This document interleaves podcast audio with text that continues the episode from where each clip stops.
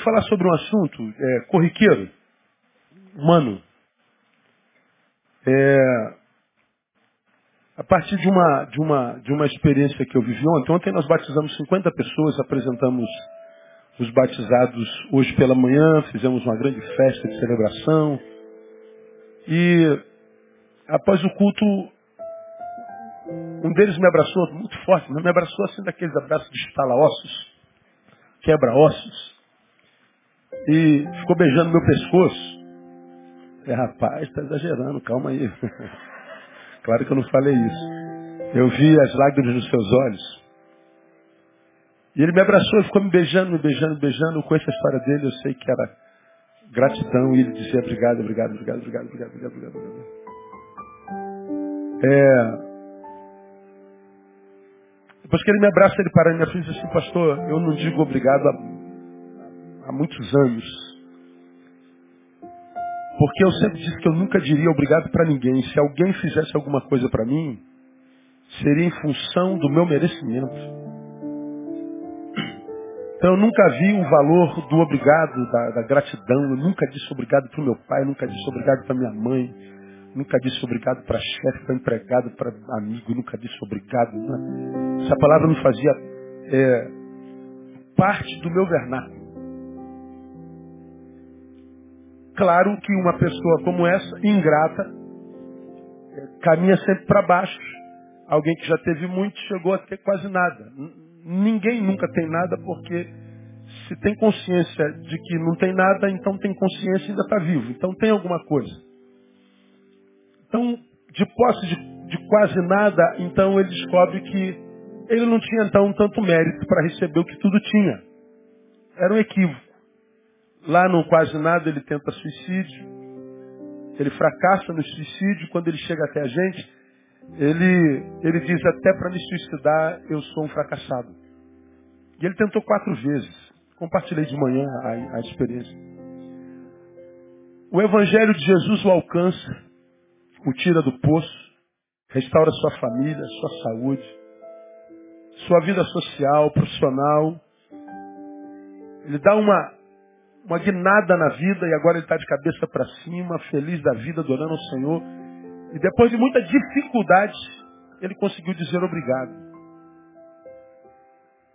Ele dizia, eu nunca entendi o valor da gratidão, nunca entendi o poder do obrigado, eu nunca, eu nunca valorizei isso.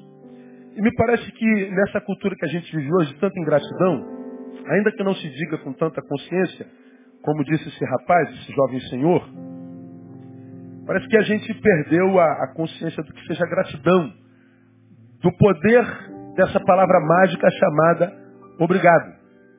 Aí eu queria, eu queria mostrar para vocês o poder das ações de graças. O poder que essa palavra tem na vida, na existência, na história de qualquer ser humano, e você vai ver como é possível que entre nós, ou lá na internet, naquelas milhares de pessoas que nos ouvem, existem tantas pessoas de quem a vida fugiu, ou para quem a vida virou as costas, e que não consegue entender por que, que a vida virou as costas, ou por que fugiu dela, por que está vivendo o que está vivendo, e às vezes é só em função da incapacidade de dizer uma palavrinha mágica, obrigado. Percebam, a história é comovente.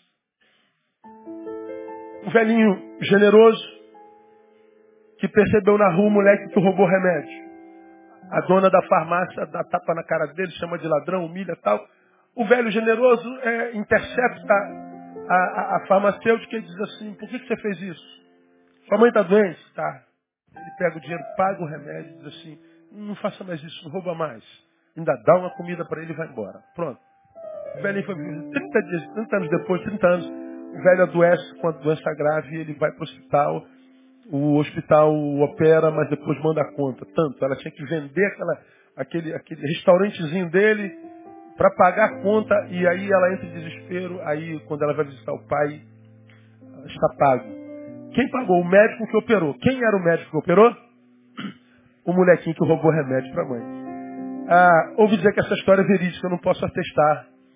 Mas as buscas que eu fiz estão todas dizendo que a história é verdadeira e o médico, o nome do médico que aparece na final é verdadeiro. E eu creio nisso.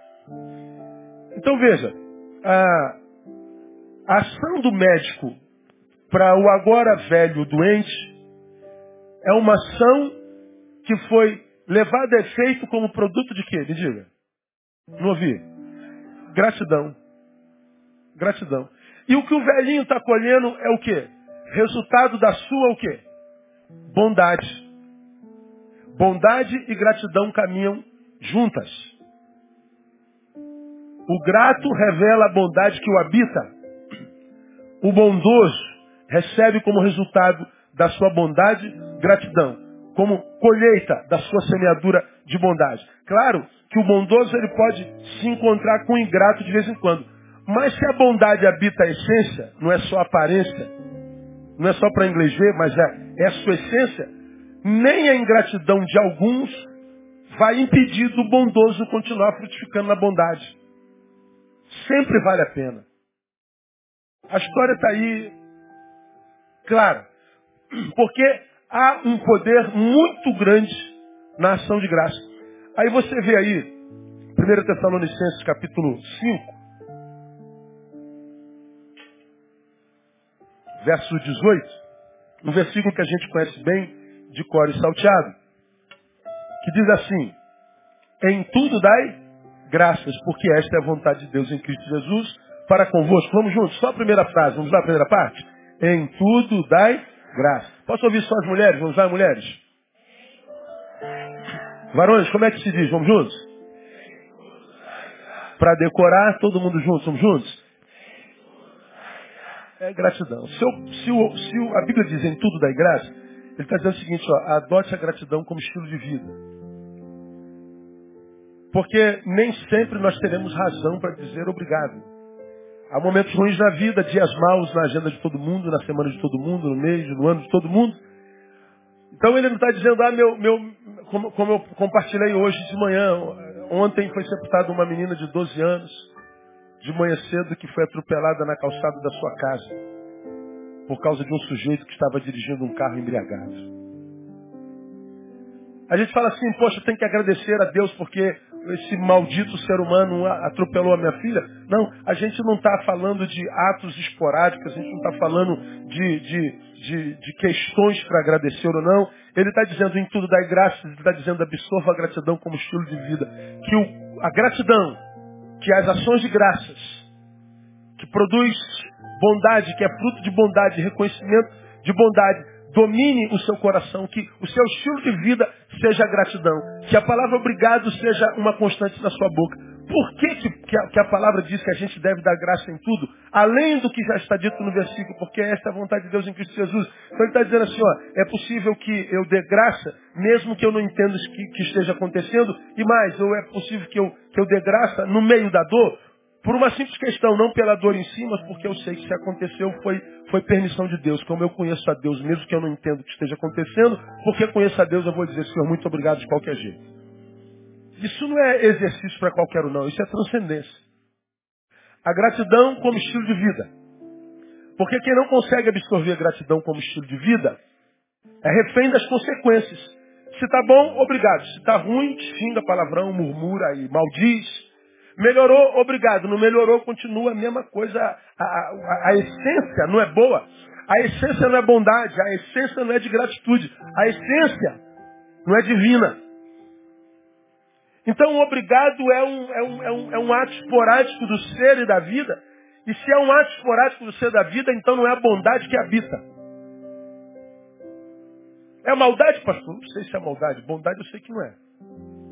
Porque quando a bondade habita, o espírito de gratidão, as ações de graças, habitarão o ser e se tornarão o nosso estilo de vida. E a gente vai dar graça em tudo. E quando a gente alcança esse nível de existência, de dar graça em tudo, irmão, parece que a vida sorri pra gente. Parece que a vida, a vida se torna parceira. Gera um conluio conosco. Tão tremendo que a, gente vai transcendendo as adversidades, adversidades, os problemas mais traumáticos. E quando a gente vai olhando a nossa história, a gente vê uma história de superação constante. Você vê esse moleque, se a história é verdadeira, e eu creio que seja, ele viu sua mãe doente, acredito eu, e ele disse, cara, Eu não quero mais ver gente doente. Vamos imaginar que ele tenha perdido a sua mãe. Ele diz, eu não vou permitir mais que mãe nenhuma morra. Eu vou me transformar no médico. A adversidade o levou aonde ele estava. Então, no momento da adversidade, ou seja, com a mãe na cama, provavelmente ele não tinha razão para agradecer a Deus por nada. Mais uma vez que a adversidade passou, ele agora é médico, eu garanto que ele olha para aquela circunstância e diz, eu louvo ao Senhor por aquela circunstância, porque foi por causa da enfermidade da minha mãe que eu me transformei no que me transformei. Então, se a gente absorve essa consciência, que é possível que agora eu não esteja entendendo nada, mas eu conheço Deus que eu sirvo. Então, Senhor, muito obrigado, a despeito da dor que eu sinto, eu engrandeço o teu nome e o louvo por causa, inclusive da adversidade. Porque na sua palavra está, está dito, todas as coisas contribuem para o bem daqueles que amam a Deus. Quantas coisas contribuem para o bem de quem ama a Deus? Todas. As boas e as más. Então ele está dizendo, cresça, transcenda as circunstâncias e peça ao Senhor para que te ajude a amadurecer de tal forma que a gratidão seja o teu estilo de vida. Em tudo dá graças. Além disso, por que, que a gente precisa aprender a viver com ações de graças? Porque ações de graças gera, geram algumas coisas na nossa vida. A primeira delas vem de Salmo capítulo 50. Abra sua Bíblia no Salmo 50 e veja que coisa interessante. Salmo, Salmo de número 50. Nós vamos ler alguns, alguns textos hoje. Hoje a gente vai para casa mais cedo. Eu não sei por que você riu. Não, entendi. Salmo 50. Veja aí os versículos 14 e 15. Oferece a Deus por sacrifício ações de graças e paga ao Altíssimo os teus votos. Talvez está dizendo assim, ó, oferece a Deus por sacrifício ações de graça. Como quem diz assim, ó, é, naqueles momentos mais adversos, quando na vontade, na verdade a gente tem vontade de, de murmurar, de xingar, de blasfemar, de chutar balde, de pegar no colarinho de Deus e perguntar, velho, o que é está acontecendo? Onde é que tu estás? Que não vem, o que é está acontecendo? No momento que a gente tem vontade, na verdade, de murmurar, ele está dizendo, faça um sacrifício e oferece a Deus o sacrifício de ações de graças. Contraria a tua vontade, transcenda a tua vontade e faz um sacrifício. Qual sacrifício? Uma vela? Não, Deus não precisa de vela. Não acaba a luz na casa dele. Ah, mata uma galinha? Não, Deus não come galinha. Deixa a bichinha viva que Deus vai se alegrar mais. Ah, coloca uma cachaça, dê uma oferta. Não, Deus não precisa de dinheiro. O dinheiro que você deu, ele foi ele que te deu também. Deus não bebe.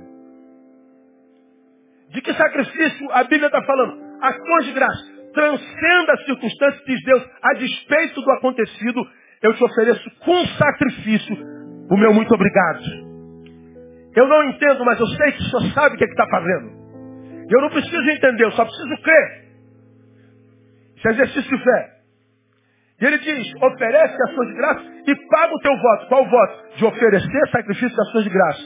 E aí no versículo 15 diz assim, e ele diz, então invoca-me no dia da angústia. Aí ele diz, eu te livrarei. E tu o quê? Me glorificarás. Invoca-me no dia da angústia. E ele então faz uma promessa, eu te livrarei. Tu me glorificarás. Presta atenção no que eu estou te falando. Oferece a Deus primeiro sacrifício de ações de graças. Eu agradeci a despeito da adversidade, agradeci. Então, tu transcendeste a, a, a adversidade, absorveste a gratidão como estilo de vida. Sim, Deus, com luta. Mas eu quero louvar o teu nome. Então ele diz assim, agora invoca-me. Porque quando alguém transcende ao nível da gratidão, ainda que sacrificial, quando ora, eu ouço e livro. O que, que a gratidão faz na nossa vida? Dá garantia de que as orações serão respondidas. É por isso que tem tantos de vocês, tantos de nós, frustrados com Deus que nem ora mais, nem fala com Ele. Por que, que não fala? Por que, que não ora? Porque não crê no poder da oração. E por que, que não crê no poder da oração? Porque já orou, orou, orou, orou, não aconteceu nada. Se toda vez que nós orássemos acontecesse alguma coisa, a gente não pararia de orar jamais. E por que, que a gente não ora tanto quanto a gente sabe deveria orar? Porque não acontece o que a gente gostaria que acontecesse quando a gente ora. Agora, por que, que não acontece o que a gente gostaria que acontecesse quando a gente ora? Porque Deus é surdo? Não. Sua palavra diz que os seus ouvidos estão abertos à oração que se faz nesse lugar. Talvez seja porque nós, absorvidos pelas circunstâncias e pela dor que nos sequestra, somos levados, por causa da dor, à oração. E uma oração que é uma oração que não é algo que a gente usa para se encontrar com Deus, mas algo que a gente usa para nos livrar da dor. Eu falo com Ele, mas pensando em mim.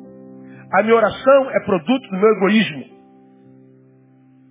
A minha oração é interesse meu, nada tem a ver com Deus. Deus é só alguém que eu entendo ser superior e poderoso, que eu vou usar para me livrar disso que me oprime. É disso que Tiago diz quando diz: Pedis e não recebeis, porque pedis mal, para o gastardes no vosso próprio deleite. A dor é real. Deus tem poder para tirá-la.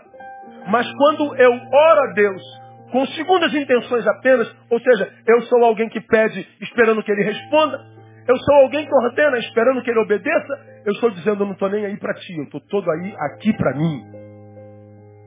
É claro que vai ter frustração no coração. Nem nós pais gostaríamos de ter filhos que só falasse com a gente para tirar dinheiro da gente. Teu filho não te dá um beijo, teu filho não te diz benção, pai. Teu filho não te dá satisfação de nada, teu filho é um ingrato. Ele só aparece no fim da semana para dizer, pai, me arruma cinquentinha aí. Você manda ele estudar, ele não estuda. Você manda ele arrumar a cama, ele não arruma. Você manda ele capinar o, o, quintal e ajudar na obra, ele não ajuda. Teu filho é um parasita. Teu filho, você ama, despeito do parasita que ele é. Mas chega no final da semana, ele vem cheio de sorrisinho. Aí, meu brother, paizão, cinquentinha. Quem tem prazer no filho desse? A gente ama, mas não tem prazer, porque é um filho interesseiro.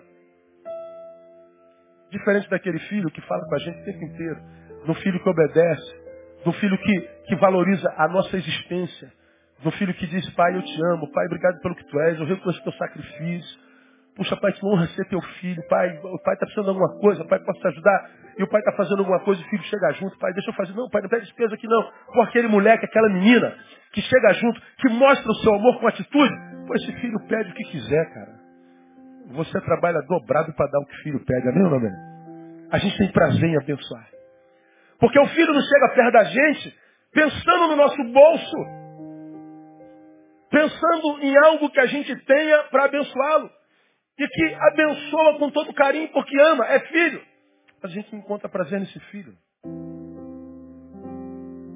Por que, que a gratidão, a ação de graças é importante? Porque dá garantia de que as nossas orações serão respondidas. Oferece a Deus como sacrifício ações de graças. Paga esse sacrifício. Ou seja, absorva a gratidão, independente, não permita que as adversidades da vida amargurem teu ser. Não permita que as adversidades da vida, as injustiças dos homens, o transformem neles. Não permita que as dores que fazem parte da existência, são inerentes à vida, como eu já preguei aqui outrora, não permita que roube de você esse espírito de gratidão, de louvor, que o deforme. Transcenda isso. E então você vai orar.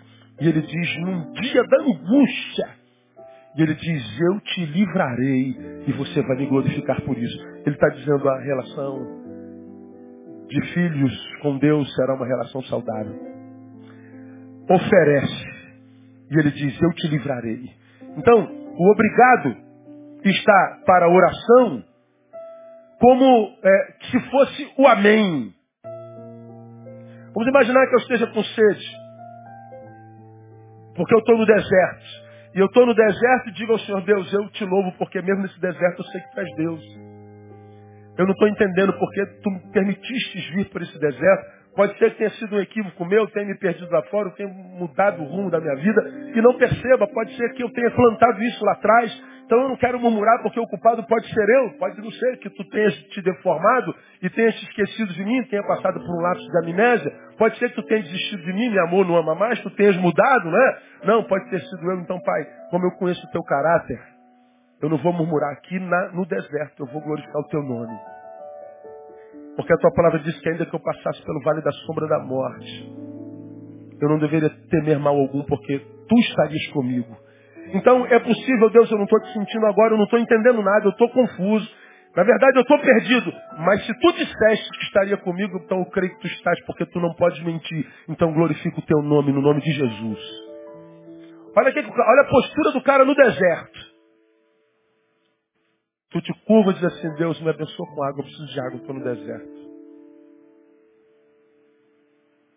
Ele diz, eu te livrarei, a água chega. E no deserto eu bebo. Acabou a oração? Não. Eu agora volto e digo, muito obrigado. O obrigado é o amém. Só que com muitos de nós, nós estamos no deserto. É possível que nós glorifiquemos por um tempo. Mas se demorar demais a agir, o nosso Deus, a gente transforma a adoração pela murmuração. E aí o deserto se estende, se torna um Saara. Mas, vamos acreditar na misericórdia de Deus, a gente continua orando e a água chega. Bom, por alguma razão ele mandou água. Porque de repente ele percebeu que chegamos ao nosso limite. E ele quer preservar a nossa vida, a água chega. A água chega, eu bebo, mas eu não digo a palavrinha mágica. Pedi, recebi, mas não disse a palavrinha mágica. Eu não disse obrigado. Continuo no deserto. Porque a minha postura não foi de gratidão. É possível que o pai diga assim, não, você ainda não aprendeu. É dar graça por tudo. Você começou a oração, pediu água. A oração foi respondida e você não disse amém. Você não disse obrigado. Você não voltou para agradecer. Aí a gente se lembra de qual episódio? Dos dez leprosos. Jesus, tem misericórdia de nós. E Jesus teve misericórdia dos dez leprosos e de apresentar ao sacerdote. Porque a lei do imundo dizia que se algum imundo, algum leproso, porque o leproso, quando se via acometido por essa doença, ele era obrigado a sair da cidade, largar a família, ir para um, um, um, lugar a, a, a, ermo, longe da cidade, para não contaminar o resto da cidade. Ele era considerado imundo. Se porventura algum leproso, imaginando que porque sumiram as feridas, se via curado, ele, antes de entrar na cidade, ele tinha que mandar um familiar falar com o sacerdote que ele foi curado e o sacerdote precisaria vê-lo primeiro para depois autorizá-lo a entrar na cidade. E Jesus disse assim, ó, e te apresentai ao sacerdote. E no caminho, diz o texto, no caminho, eles foram totalmente limpos.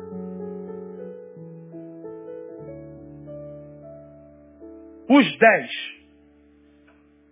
Só que eles estavam diante de uma ordem vão se apresentar ao sacerdote. E eles foram. No caminho, os dez foram curados. Um para e diz assim, caramba, eu estou curado. E agora, obedeço e me apresento ao sacerdote ou volto para agradecer? Olha a crise do cara. Os dez, os nove, vazaram. Nunca mais voltaram. Esse um falou assim, eu posso falar com o sacerdote daqui a pouco. Eu vou voltar para agradecer. Ele volta para falar com Jesus, porque ele orou, Jesus tem compaixão de nós. A compaixão chegou. Ele volta e diz, em nome de Jesus, amém. Muito obrigado. E Jesus pergunta assim, não foram os dez curados? E onde estão os outros nove? Não sei, Senhor. Ele disse assim, vai, a tua fé se salvou. Você não está só curado no corpo. Agora você está curado na alma. A obra em você está completada. Por quê? Por causa da palavra mágica. Qual é a palavra mágica? Obrigado.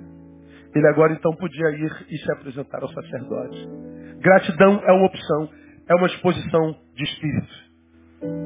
Aí a gente vê um monte de revoltados hoje, os marrentos. Como é que tem marrento nesse tempo de hoje, né? Os violentos, os quebradores, com cara feia. Bando de infelizes. Tem que estar representando o tempo inteiro que está bem, que é isso tudo, que é o cara, que é inteligente, que é rico, que é gostoso, que é Dom Juan, que é pegadora, que é isso, que é aquilo, que é nada. Minha igreja, aprenda uma coisa em nome de Jesus. Toda vez que você estiver diante de alguém que faz de tudo e mais um pouco para estar em evidência no meio do grupo, você está diante do mais doente de todos eles. Do mais pobre. Do mais insatisfeito consigo mesmo. Ele está de tal forma ruim e mal consigo mesmo que ele tenta sair de si investindo no que ele parece ser, não no que ele é. E quando se investe no que parece ser e tem um pouquinho de glória, de reconhecimento, de, de evidência, ele investe nisso com toda a sua alma. Mas ele investe nisso por quê? Para fugir de, de, de, de, si mesmo. É, é, é, a realidade da solidão. Né? A solidão ela tem o poder em cada um de nós, a proporção do que nós somos para nós mesmos. Por exemplo, se você é alguém que está muito bem consigo mesmo, solidão para você não é problema nenhum. Porque quando você está sozinho, você está na melhor companhia, porque você está bem consigo mesmo. Mas quando você está mal, estar sozinho é um inferno. Porque você tem que se encontrar com esse ser que você não gosta, que habita teu ser, que ninguém conhece, que você chama de eu. Qual é o problema da solidão? Nós nos encontramos com quem nós somos de verdade. Por isso, como eu já ministrei aqui, outrora é antes só do que mal acompanhado. Hoje, antes mal acompanhado do que só. A gente vê tanta gente que sabe que está em péssima companhia, mas não abre mão dessa péssima companhia, porque a pior companhia é a dele mesmo. Solidão de jeito nenhum. O que, que a gente tem que fazer hoje? Aonde é que a gente vai? Qual é a boa para hoje? Pelo amor de Deus, vamos fazer alguma coisa. Eu não aguento ficar sozinho. Por quê?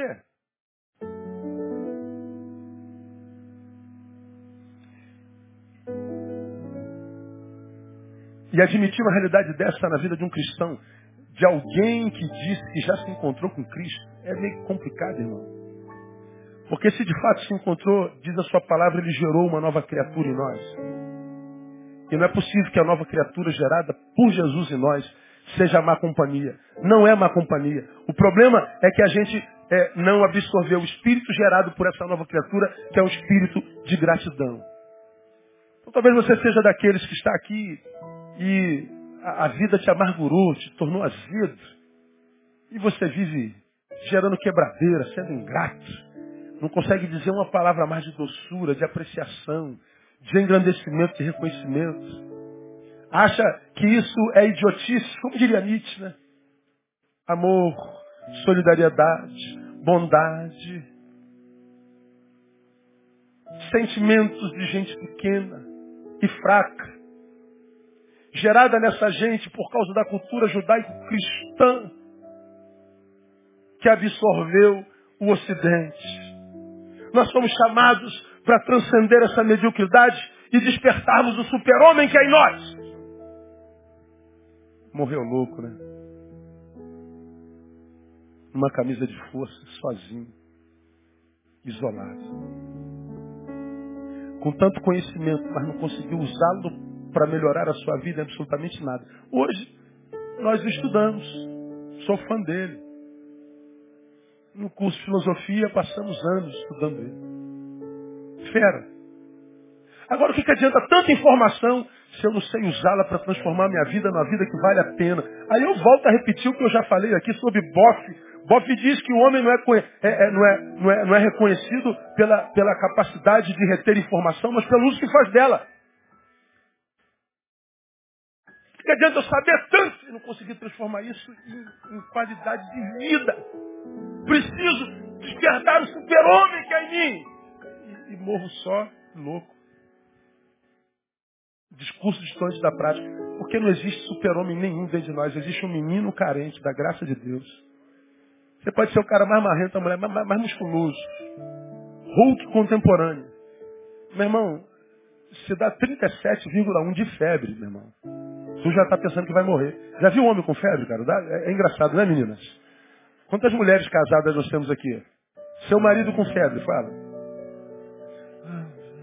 Ah, moça, eu vou morrer. A mulher está com 45, está lavando louça. Está cuidando da criança, acorda de madrugada. É um negócio de maluco. Ela está cuidando da criança, está fazendo comida, passando roupa. E a mulher está com 40 de febre. O homem está com 37,1. Pronto, dor de dente. Homem com dor. Já viu homem com dor? Você está louca. Já pensou? Eu já preguei aqui sobre isso. Se quem tivesse filho fosse homem, não mulher, ah, o mundo acabava. Homem parino. Tá louco. Acabava a vida. Acabava. Que ninguém ia querer ter filho. Porque a gente tem essa marra toda, mas dentro de nós há um menininho. A gente gosta do cafunézinho. Quando a mulher chega fazendo cafunézinho, mexendo no cartilagemzinho. Aí dá uma moral, meu amor. O amor está arrebentou, hein, garanhão. O cara está todo, está todo, todo enxadão. O menino. E a gente pensa que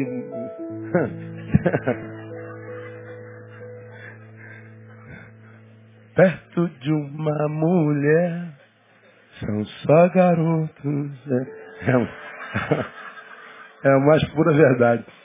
É, essa não existe mar, irmão. Dentro de nós habita um menino que precisa do outro. Dentro de nós existe um ser frágil que precisa de Deus desesperadamente e que necessita desse contato com Ele, o contato com Ele através das orações. Mas ele diz, se a gratidão não dominar o ser, não há resposta para a oração. Por que mais que a gente precisa absorver a gratidão como estilo de vida? Porque transforma a vida em culto. Não só dá garantia que as orações serão ouvidas, mas transforma a vida em culto. Nesse mesmo capítulo 50, do versículo, do, no versículo 14, que nós acabamos de ler, tem o versículo 23. Aquele que oferece por sacrifício ações de graças, ó ação de graça aí de novo, me glorifica. E aquele que bem ordena seu caminho, eu mostrarei a salvação de Deus. Olha a primeira frase. Aquele que oferece por sacrifício ações de graças, me glorifica, ou seja, me presta um culto. A gente imagina que culto é só isso aqui, que vem cantar uma musiquinha. A gente acredita que culto é vir aqui tocar uma, um, um, teclado, uma banda, é vir aqui e fazer clamor, levantar clamor. A gente acredita que oração, adoração é subir monte, é não sei o que, não. Ah, ele está dizendo, muito obrigado, Deus, prestamos um culto a Deus. Quem absorve a gratidão como estilo de vida, transforma a vida em culto. Transforma a vida em adoração. Quem vive em ações de graças vive no louvor. E qual é a importância disso? Salmo 21.3 diz que Deus habita no meio dos louvores. Se a gratidão transforma minha vida em culto, se a gratidão transforma minha vida em louvor, Deus habita no meio dos louvores. Onde é que Deus habita? Em mim.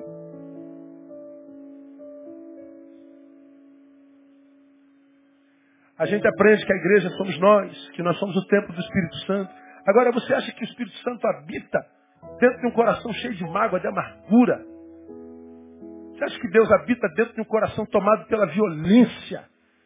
Um ser iracundo, vingativo? Você acha que Deus vai morar dentro dessa coisa? Você gosta de chegar dentro da tua casa e encontrar sujeira? Você gostaria que alguém chegasse na tua casa e jogasse lixo assim na tua cama? Pegasse a lixeira lá de fora e jogasse na sua cama assim de dorme? Descansa aí, ô fulano. Você gostaria que a Conlurbe, o caminhão da Conlurbe, chegasse na porta da tua calçada e levantasse a caçamba e jogasse no, na tua calçada aquela, aquela lixaria toda que está dentro dele? A gente não suportaria porque a gente não gosta de lixo. Lixo faz mal. Agora a gente quer que Deus habite dentro da gente, que Deus faça morada em nós, que Deus tenha prazer em estar em nós, agindo em nós, por nós e conosco, cheio de lixo emocional dentro. Eu não perdoo, pastor. Eu vou me Eu não abro mão de ah. Problema seu, né? Agora deixa Deus fora da tua história, irmão. Esquece esse negócio de, de, de, de, de parceria de Deus. Para de se enganar. Nós trans, transmitimos para Deus algumas atitudes que nem nós aceitaríamos em nós. A gente não gosta de lixo na casa, a gente não gosta de lixo no caminho. A gente não gosta de roupa suja. A gente não gosta nem de estar perto de gente fedida. A gente percebe que o sujeito não está muito liso no seu cheiro. A gente vai né, devagarinho, com educação, para não, não, não magoar, e vai embora. E não é só cheiro ruim, não. Tem cheiros bons que não fazem bem. Eu sou muito asmático, alérgico a cheiro, não uso perfume. Aí ontem, lá no batismo, alguém me... Onde é que eu estava? Não foi no batismo. Alguém me deu um abraço. E o perfume entrou e tapou minha garganta toda. Eu falei, meu Deus amado. E eu não conseguia respirar e não tinha bombinha dentro da minha, da minha mochila. Eu falei, meu Deus, eu vou morrer, cara. Não é possível. Por causa da alergia do perfume. André gosta muito de perfume. Mas tem um que se ela botar, eu morro. Ela botou lá no banheiro, lá na sala, eu puf, caio. Eu não sei qual é o perfume vidrinho, porque senão já teria jogado longe. Mas ela não usa quando está comigo. Cheiros. Isso é cheiro bom.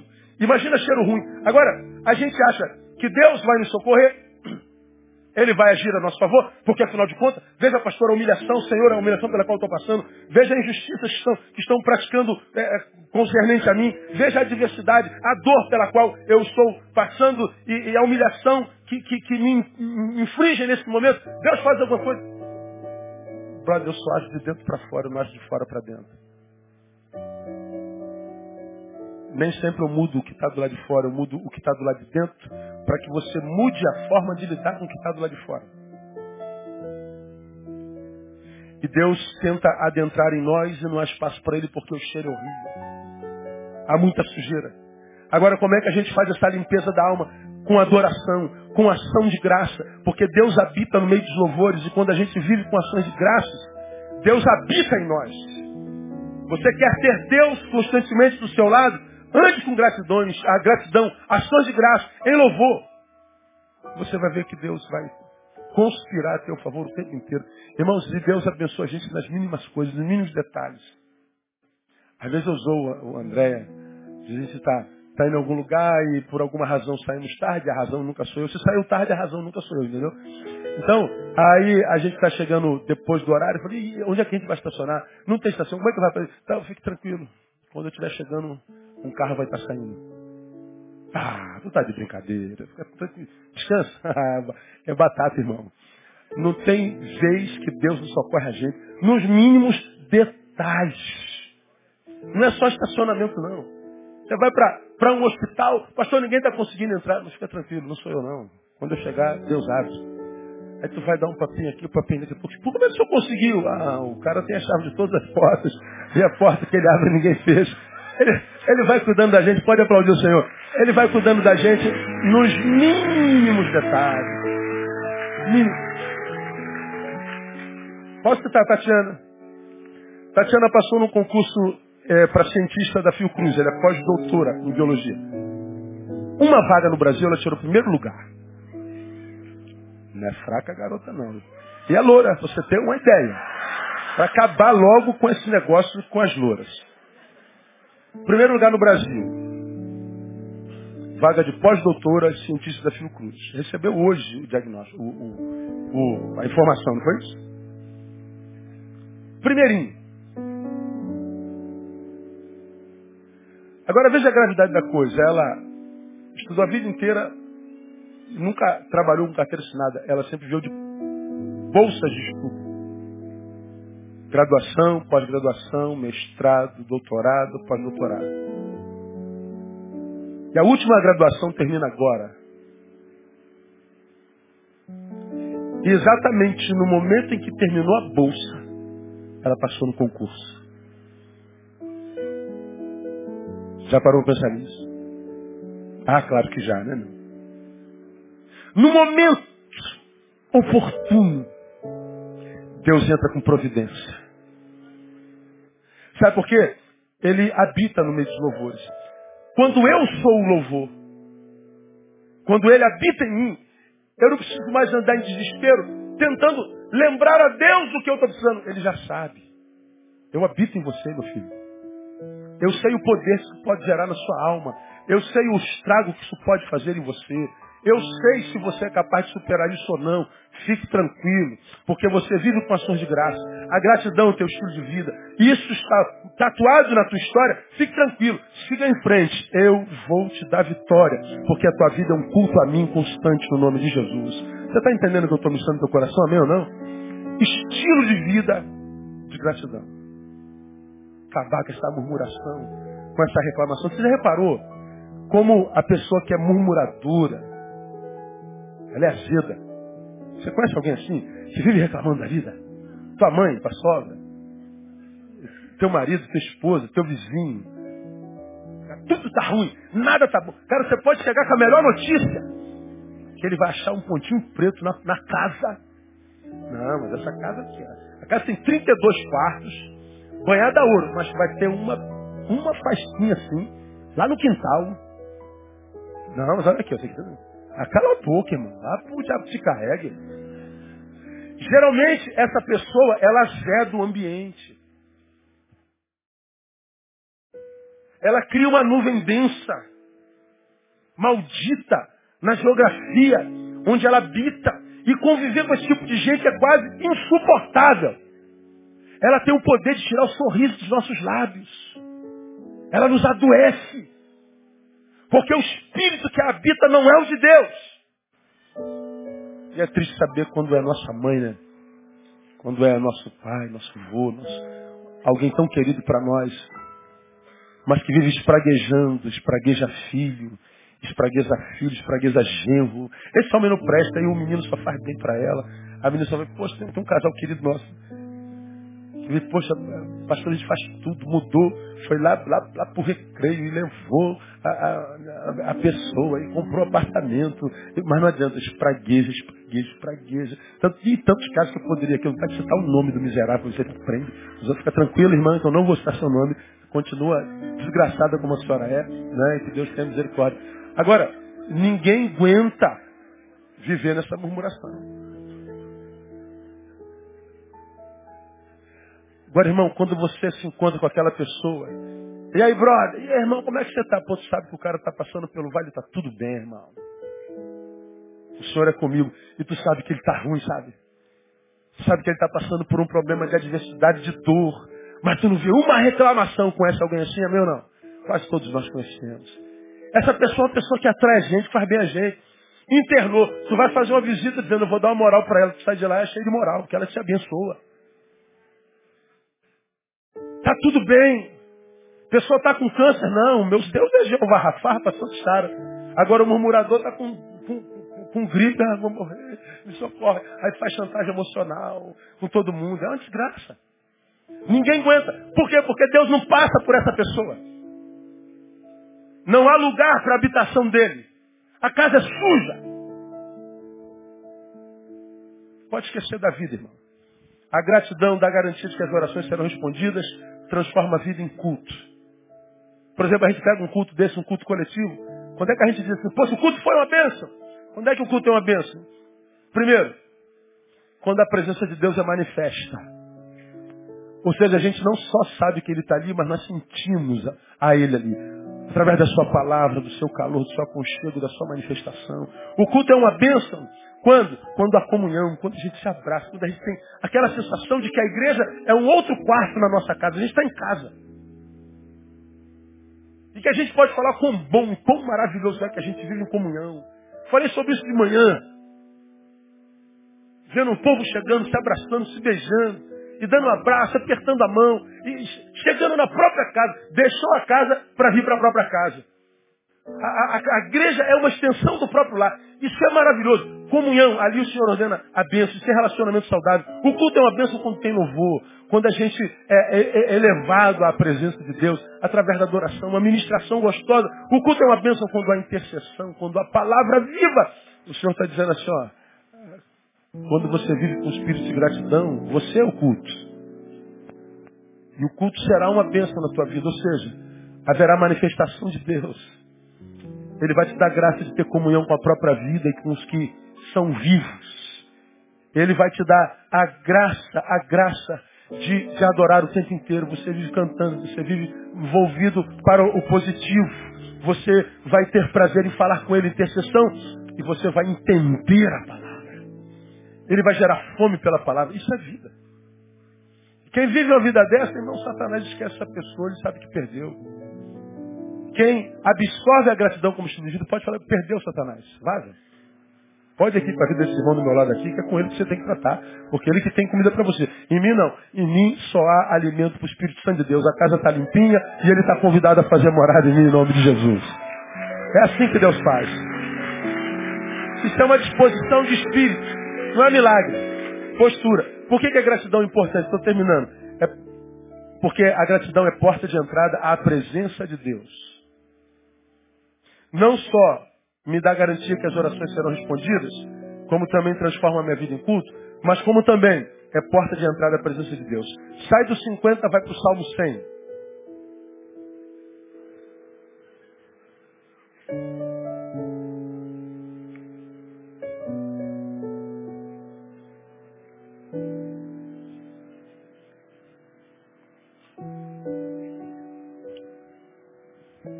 Salmo 100, o salmista está dando alguns conselhos. Celebrai com júbilo ao Senhor todos os habitantes da terra. Outro conselho, servir ao Senhor com alegria. Outro conselho, apresentai-vos a Ele com cante. E ele diz mais, sabei que o Senhor é Deus. Foi Ele quem nos fez e somos dele. Somos o seu povo e ovelhas do seu pasto. Aí leia comigo o versículo 4, vamos juntos. Entrai, até aí. Entrai pelas portas dele com, entrai pelas suas portas com Ações de graça. Como é que eu entro na presença de Deus? Ações de graça. Agora tu é murmurador pra caramba. Tu nunca vai entrar pelas portas dele. A chave da porta que conduz à presença do Altíssimo se chama gratidão. Me conduz à presença do Altíssimo. As ações de graças nos, nos introduzem nos átrios do Todo poderoso. Quantos não querem estar, irmão, na presença dele, andar na presença dele, viver na presença de Deus? E não conseguem. Desejam muito, desejam tudo. Experimentam dele no culto coletivo. Experimentam da sua graça, do seu poder, tem prazer em estar aqui. Tem prazer em adorá-lo, tem prazer em ouvir a sua palavra. A palavra lhe faz bem. Mas o que recebe dele no culto, no culto fica. E chega amanhã, você amanhece uma outra pessoa. Que nem você se conhece. E que nem você gosta. E você sente saudade da pessoa que você é domingo. E aí você fica doido para chegar domingo de novo. Porque eu vou me encontrar com Deus. Não, você vai se encontrar com a pessoa que você é na presença dele. Você sente saudade daquele que você é na presença dele. Agora, você já imaginou se nosso Deus fosse assim, fosse um Deus domingueiro, templocêntrico, portanto geográfico, um Deus cronológico, preso ao cronos de um culto, amarrado, não queria esse Deus de jeito nenhum. Já pensou se Deus fosse um Deus de domingo? Nada. Qual é a glória do nosso Deus? Ele é o Deus do domingo, ele é o Deus da segunda, da terça, da quarta, da quinta, da sexta, sábado, das oito, das nove, das dez, das vinte e quatro horas. Ele é o Deus de todo tempo, de todo lugar. Você pode sentir, estar, andar na presença dele o tempo todo. Porque o culto é a tua vida. Você vem para a igreja domingo para se reunir. Acaba a reunião, mas o culto continua na tua vida. O culto não acaba nunca. É inacabável. Agora, como que a gente faz isso? Olha aí, a bendita ações de graça. Ações de graças. Entrar em seus atos com louvor. Dai-lhe graças de novo. Bendizei o seu nome. Gratidão, gratidão, gratidão, gratidão, gratidão. Gratidão é a comprovação inequívoca de que a bondade manifesta de Deus na tua vida continua a agir. Quando você abre mão da gratidão é porque a bondade de Deus perdeu efeito. Se você não usa mais da sua bondade, não precisa mais dela. Esquece. Você optou pela ingratidão. Você optou pela maldade. Você optou pela, pela, pela, pela não frutificação. Como eu tenho empregado aqui nesses últimos domingos, tanta gente que, que, que hoje está abraçando o ateísmo como realidade espiritual. Eu não acredito em Deus, eu sou ateístas psicológicos. Eu sou um ateu porque pediram a Deus, Deus não deu, então agora que Deus não, não agiu. Então é um ateísta psicológico. E, e, isso cresce em todo canto. Agora os ateus já construíram templos, agora tem culto ateísta, vai ter o primeiro encontro nacional de ateístas no Brasil. A ver, meu Deus, em torno do quê? Eu, eu tenho dificuldade, né? Ah, eu estou aqui porque eu creio em alguém, em nome dele eu estou aqui. Agora eu estou aqui em nome de ninguém porque eu não creio na existência dele. Como é que é isso? Como é que é isso, cara? Desculpa aí, ateu. Eu venho falar do amor de alguém que existe para esse cara. Olha, ele me fez tão bem. O que eu quero que você viva esse negócio. Eu acredito nele. Agora, quando eu sou ateu e vejo esse cara, não acredita nele, ele não existe. Eu vou em nome de quem? Por quê? Porque eu amo, quero libertar dele. Eu... Deus é a inexistência mais discutida do planeta. Você não existe. Pô, cara, vai jogar futebol, meu. Vai, vai, sei lá, fazer qualquer coisa. Mas no primeiro encontro nacional de ateístas do Brasil. É, são ateus psicológicos. O ateu é um crente frustrado. Nós e eles estamos em torno da mesma pessoa, como eu já falei. Eu, na fé de que ele existe, e ele, na fé de que ele não existe. Mas a ação é sempre fé. Quem tem fé, mais cedo ou mais tarde, para na manjedoura. É questão de tempo. Esse, esse, esse, esse grupo de, de ateístas psicológicos cresce o tempo inteiro. Por quê? Porque não conseguiram ter experiências com Deus. Buscaram, desejaram, não conseguiram. Por quê? Acharam que era por mérito, que era por oferta, como a igreja evangélica prega hoje. Esses malditos teólogos da prosperidade, que diz que a bênção de Deus é em função do dinheiro que você dá. Um bando safado. E você desejoso de receber a bênção de Deus, dá oferta, dá oferta, dá oferta. E alguns dizem que é por sacrifício, vai subir monte, vai fazer o que, papá. O apóstolo disse, eu vou passar dez dias em Israel me sacrificando por você. E você acredita nessa baboseira toda. E ao mesmo tempo não sabe o que você está dizendo. Se eu preciso do apóstolo, se eu preciso da oferta, se eu preciso do sacrifício, se eu preciso fazer qualquer coisa, eu estou dizendo o sacrifício de Jesus não é suficiente. Na verdade, a tua ação religiosa é exatamente o oposto do que você imagina. É a desconstrução da fé. Porque a fé descansa nele, o sacrifício já foi pago, já foi feito. E o que eu recebo agora é pela graça. E eu só consigo entrar nele não pelo meu mérito, nem pelo meu sacrifício, mas com ações de graças. Gratidão por tudo. Por isso, o crescimento dos evangélicos no Brasil não me, não me impressiona. As igrejas lotadas não me impressionam nem um pouco, porque pode ser que essa grandiosidade numérica seja exatamente a comprovação de que a fé feneceu. E quanto mais religião, menos fé. Menos fé. Quanto mais religião, quanto mais sacrifício, quanto mais grana, quanto mais movimento, quanto mais evento, evento, evento, evento, evento, evento, é, parece que os corações ainda não se acalmaram. Porque quando o nosso coração é alcançado pelo Evangelho, ele vai entender que, que precisa de evento é religião. Porque o Evangelho não precisa de nada disso.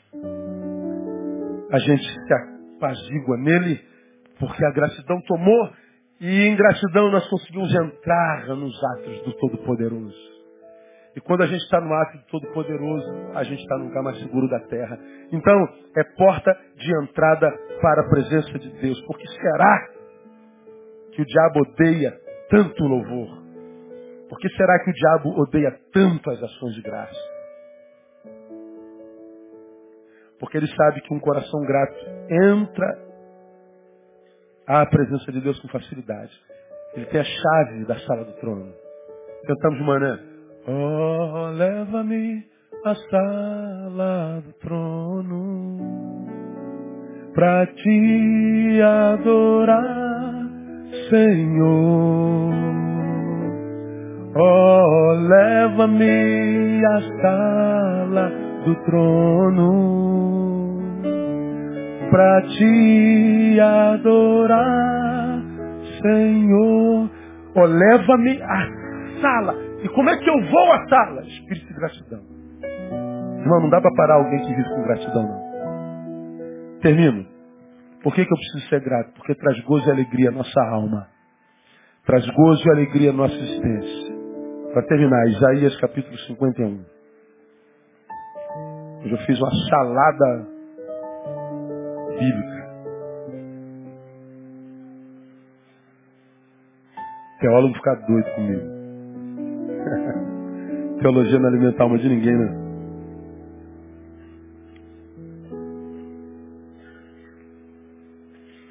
Olha aí 51, 3 de Isaías. Porque o Senhor consolará Sião. Isso é uma promessa ao seu povo. Consolará a todos os seus lugares assolados. Fará o seu deserto como Éden e a sua solidão como jardim do Senhor. Gozo e alegria se acharão nela. que mais? Ação de graças e voz de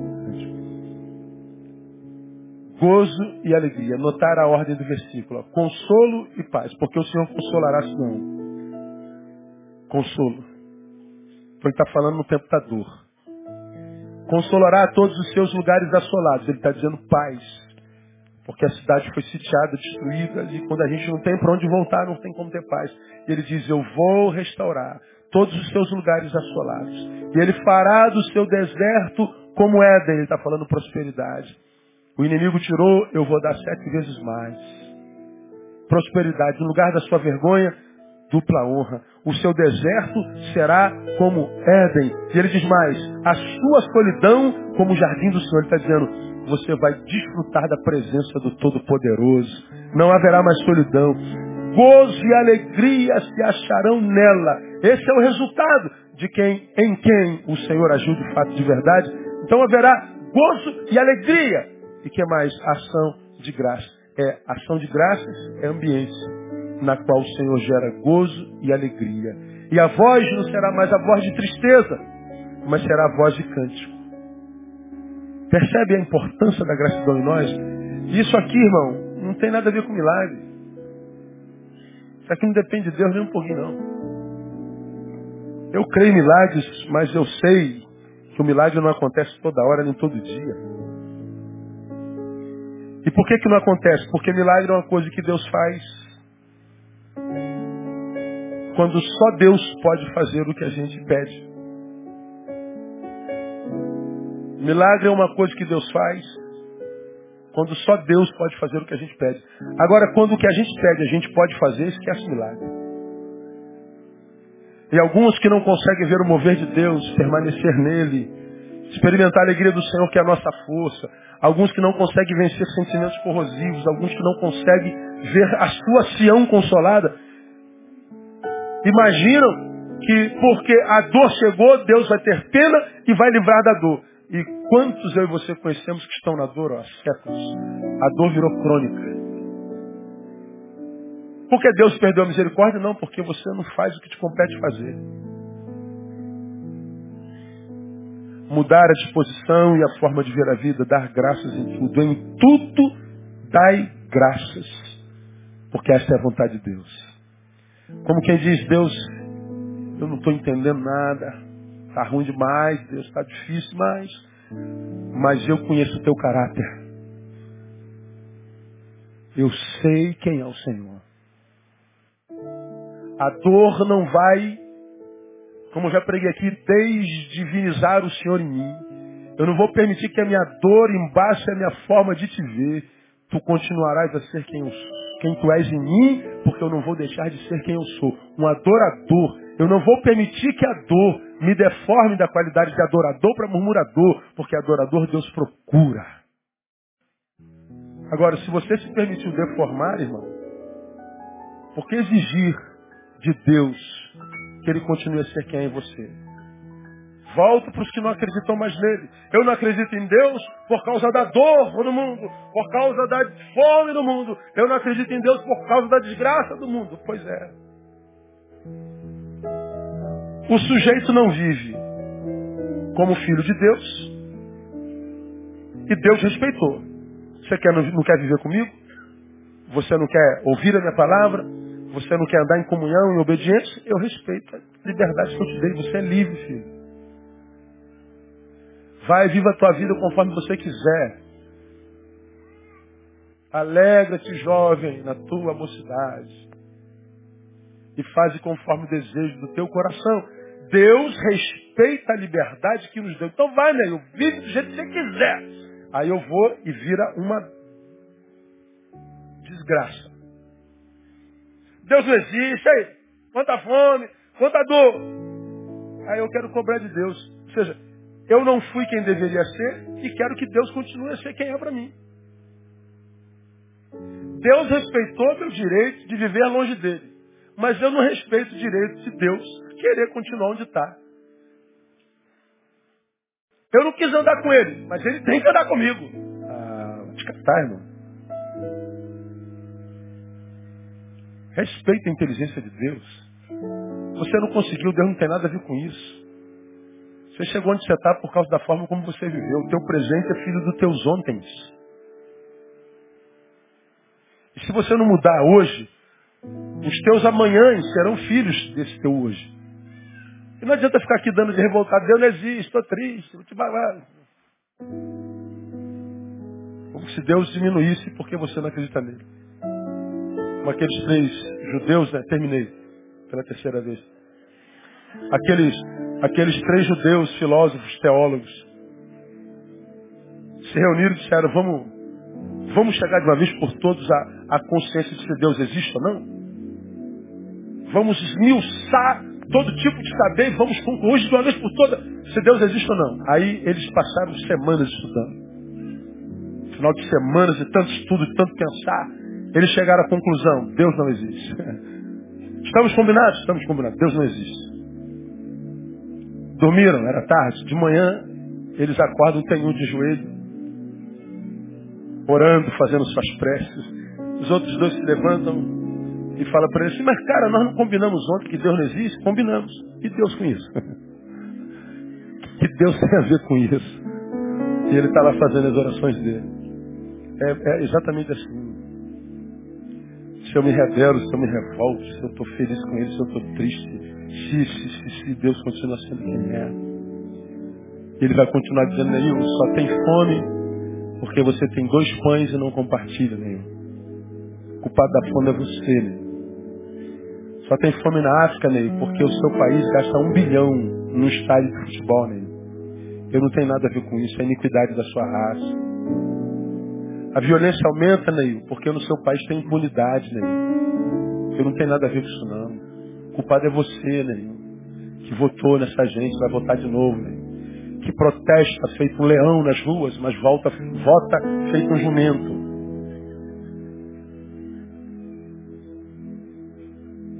Ah, mas meu filho ficou doente. Pessoas ficam doentes. Você só está assim aborrecido comigo porque foi no teu filho. Quando foi no filho do vizinho, você não sentiu nada. Você não reclamou, você não teve a mesma empatia, Ney. Você só está assim porque doeu na sua carne, mas na carne do outro não te interessa, Ney. E a gente fica mergulhado nesses altos enganos que vão roubando a vida da gente. Então, meu irmão, eu queria que você fosse abençoado com essa palavra nessa noite. Eu sei que Deus está ministrando alguém aqui nessa noite. Está na hora de você mudar o seu discurso.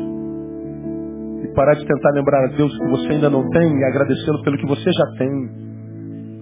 E isso pelo que você não agradece é sonho na vida de muita gente que atrás de você. Esse lugar no qual você está e que você diz é uma desgraça, é o lugar pelo qual alguém sonha lá atrás. Só tem arroz com ovo hoje, mano. Essa porcaria. É. No Haiti, o pastor enterrou seu filho que morreu de fome. Você vai nas favelas de Costa Barros, Japeri, você viaja para o Piauí, as pessoas estão comendo ratos. O ovo seria o manjar dos deuses. Enquanto eu não agradecer pelo que tenho, eu não terei o que eu quero que sobre. Porque ele não disse que supriria as nossas vontades, ele disse que supriria as nossas necessidades. E se você tem as suas necessidades supridas, você é um bem-aventurado. E como eu tenho dito, prosperidade no Evangelho não é ter muito, prosperidade no Evangelho é ter sempre. Se você tem tido sempre, Troque a murmuração pela gratidão. E quando você trocar a gratidão, a, a murmuração pela gratidão, a vida vai sorrir para você. E a glória de Deus vai fazer você prosperar em todo lugar por onde você passa. Seja assim na tua vida, no nome de Jesus.